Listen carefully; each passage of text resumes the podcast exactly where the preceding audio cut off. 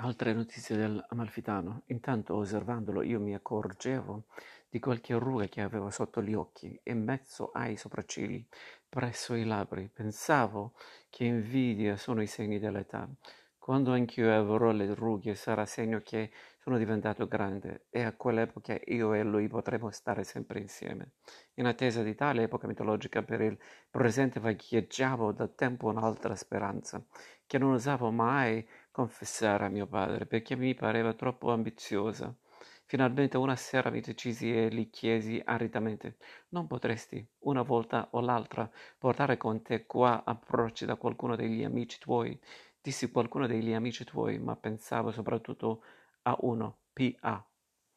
Da principio mio padre non mi dette altra risposta che non, che non una chiata così scostante, che io ne ebbi un senso di freddezza fin sul cuore e mi sentii anche offeso, tanto che provai l'impulso di andarmene in camera mia e consolarmi nell'amicizia di Immacolatella, ma vidi intanto gli occhi di mio padre farsi cangianti e animarsi, come se ne guardarmi egli mutasse pensiero. Sorrise e io riconobbi quel sorriso favoloso che mi ricordava l'espressione delle capre e che già un'altra volta era stato il primo segnale delle sue confidenze. Anch'io gli sorrisi, benché ancora piuttosto corrucciato, ed egli, aggrattando i cieli, uscì in questa straordinaria dichiarazione. Che amici? Sappi che qua a Procida per me c'è un amico solo e non deve esserci che lui? Non ci voglio nessun altro, e questo divieto è eterno. A simile discorso, io mi sentii quasi trasfigurare. Chi è l'unico amico suo qua a Procida? Era dunque possibile che davvero mio padre intendesse parlare di me? Fissandomi severamente, egli riprese. Guarda là, sai di chi è quel ritratto?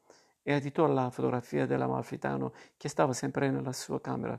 Allora io mormorai, di Romeo, ed egli esclamò, in tono di superiorità mordace, benissimo, Guagliolcello.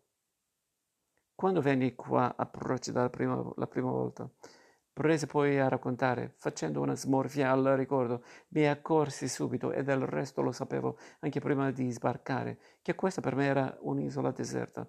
Ho accettato, accettato di chiamarmi Gerace, perché un nome ne vale un altro. Lo dice pure una poesia, di quelle che le ragazze scrivono sull'album di pensieri.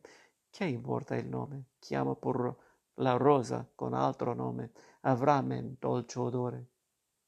Per me Gerace significava futuro proprietario di poderi e di rendite e così mi fregiai di questo cognome procidano, ma in questo cratere spopolato non ho avuto che un solo amico, lui, e se Procida è diventato il mio paese, non fu per i Gerace, ma per lui.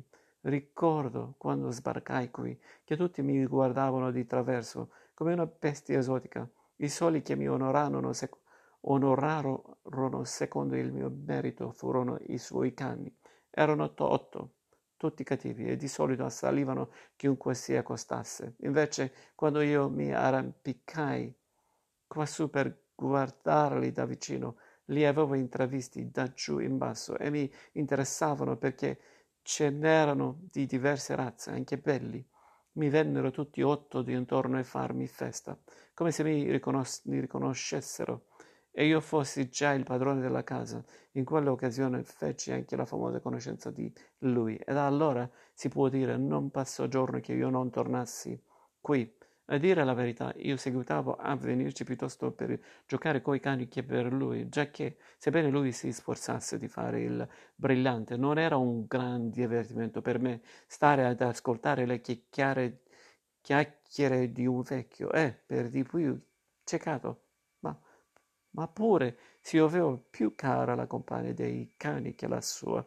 Lui era contento perché non mancassi. Ogni tanto mi diceva io fui sempre fortunato e adesso, prima di morire, ho conosciuto la più grande fortuna. La sola ragione per cui rimpiangevo di non aver preso moglie era questa, di non avere un figlio mio da amare quanto me stesso. E adesso l'ho trovato, l'angelo mio e il mio figlietto. Sei tu. Affermavo pure che la notte prima di conoscermi io sono era passato da un sogno all'altro e tutti questi sogni erano stati profetici.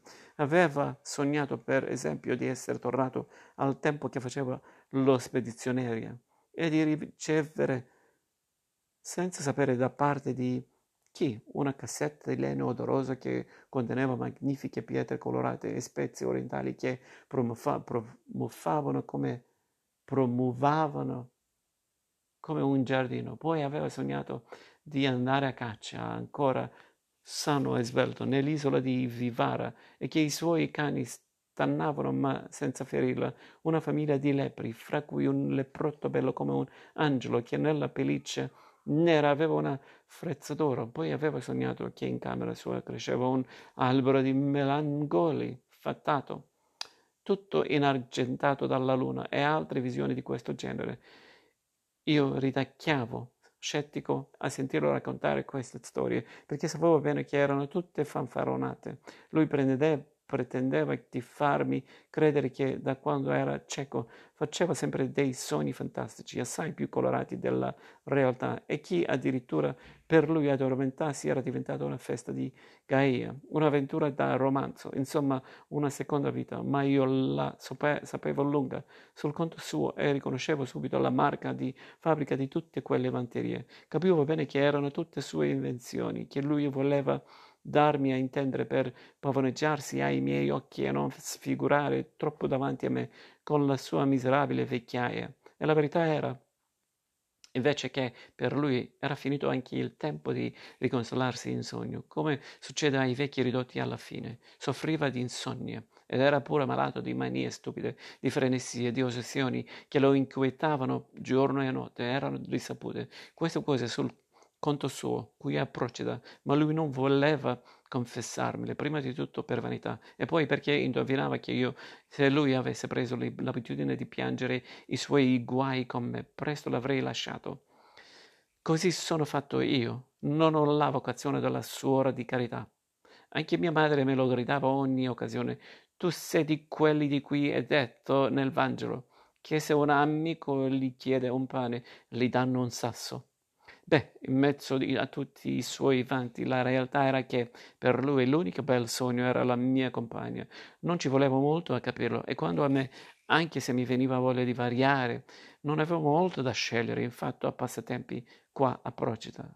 Non avevo nessun altro amico, nessun posto dove andare e, per di più, ero sempre senza un soldo in tasca. Difatti tuo nonno, prima di lasciarmi erede, non sborsava quattrini né io gliene chiedevo, piuttosto preferivo chiederne a lui, all'amalfitano, ma lui me ne dava a malincuore e pochi, giusto per le sigarette, perché, perché se disponeva di soldi aveva paura che potessi scappare via dall'isola. Così gira e rigira, tutti i giorni io finiva qua.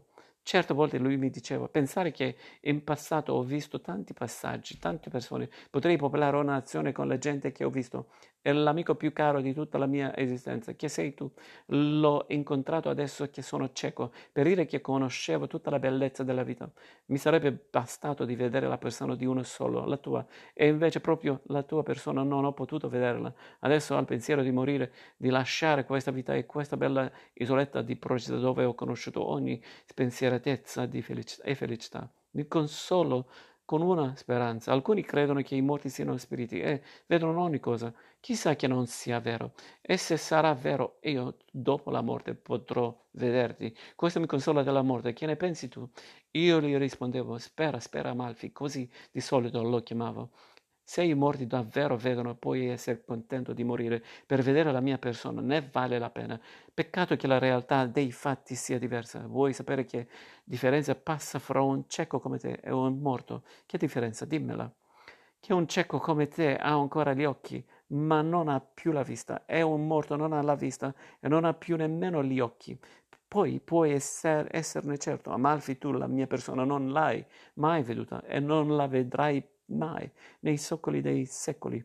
Lui mi richiedeva continuamente di descrivergli come ero fatto, la mia fisionomia, i colori del mio viso e dei miei occhi, e se avevo screziature nell'iride, un allone intorno al pupille e via di seguito. E io, per non dare troppa dis- dis- soddisfazione alla sua curiosità, Gli rispondevo ora a un modo, ora a un altro, secondo la fantasia. Una volta le dicevo che avevo gli occhi inietta- iniettati di sangue come i tigri, e una volta che avevo un occhio azzurro e un altro nero. Oppure gli affermavo che avevo uno sfregio sulla cotta e subito contraevo i muscoli del volto in una maniera, in una maniera che lui allorché per sincerarsi mi toccava la gola, mi trovava un profondo incavo e quasi rimanevo in dubbio.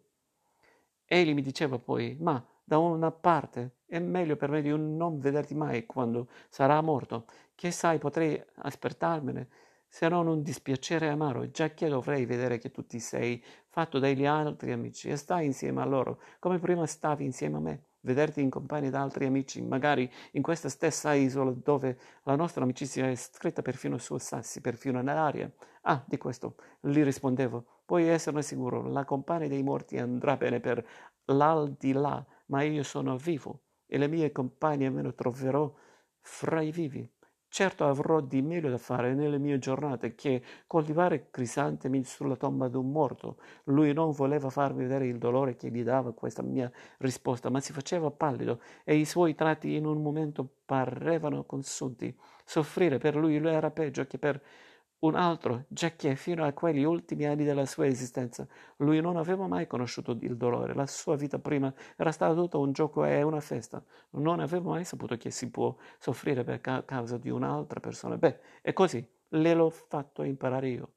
Ciò che lo angustiava di più era la paura che un giorno o l'altro, per impazienza, io piasma, piantassi procida. Appena tardavo un po' più del previsto subito sospettava che me ne fossi partito senza dirgli niente e magari mi trovassi già al largo della costa. Invece io non mi allontanai mai dall'isola durante quei due anni che lui ancora visse, finché una notte mentre io dormivo come un, al solito giù alla casa di, un, di tuo nonno, lui morì d'improvviso qua, solo senza nemmeno potermi salutare. E fu strano per me il giorno dopo, lì per lì, io volevo convincermi di prepotenza che si trattava solo di uno svenimento e addirittura mi detti a inviare contro il medico, gridandogli che era un medicastro di paese, un disgraziato, e per questo diceva che non c'era più niente da fare, ma che invece il suo dovere era di cercare subito un rimedio, una medicina, una puntura, e era il suo dovere. Io glielo comandavo, avrei preteso insomma che il medico lo risuscitasse senza indugio, tanto era fio fuori di me stesso. E quando poi è andato via il medico mi trovai solo con quel morto, provai una scossa di nervi. Terribile, ero ragazzo ancora. E mi misi a singhiozzare. Il pianto mi infuriava e insultavo il morto chiamandolo vigliacco, buffone, schifoso, perché era morto senza nemmeno saltarmi. Questa mi pareva la peggior cosa e la più inaccettabile. Non so quale importanza unica fatale io davo a quel saluto e mi, arrabbia, mi, arrabbiavo ripensando a tutte le volte che, pur senza avere nient'altro di speciale, speciale, che mi occupasse, apposta per una insofferenza del mio carattere o per fare il bravo, avevo lasciato l'amalfitano qua solo, aspettare inutilmente la mia visita per giornate intere in realtà avevo fatto benissimo, è meglio non viziare troppo il prossimo e mandarlo ogni tanto all'inferno, altrimenti sarebbe la fine. La nostra vita andrebbe avanti pesantemente come un barcone carico di zavorra e ci potrebbe a fondo a morire asfissiati. Ma in quel momento là i miei nervi non volevano conoscere ragioni e tutte le ore e giornate che avevo trascorso a girare lontano dalla casa dell'amalfitano per farlo sospirare e fare il difficile mi parevano addirittura dei tesori sperperati senza nessuna dis- dis- soddisfazione mio. mia. A questo punto della sua rievocazione mio padre levò gli occhi al ritratto dell'amalfitano con una espressione di amicizia carezzevole, ma subito dopo uscì una risata teatrale, irreverente, quasi a beffarsi dal morto. Adesso mi sembrava che niente, nessuna persona valesse la pena di spenderci il proprio tempo a paragone di Romeo da l'Amalfitano e mi sentivo convinto e sicuro che non avrei mai più potuto incontrare un essere altrettanto meraviglioso, affascinante, un essere altrettanto bello. Sì, mi pareva indubbio senza rimedio che lui solo possedeva il vanto della vera beatà, che mi avessero presentato in quel momento la regina di Saba e il dio Marte in persona o la dea Venere. li avrei considerati dei tipi volgari bellezze da caffè, da caffè o da cartolina.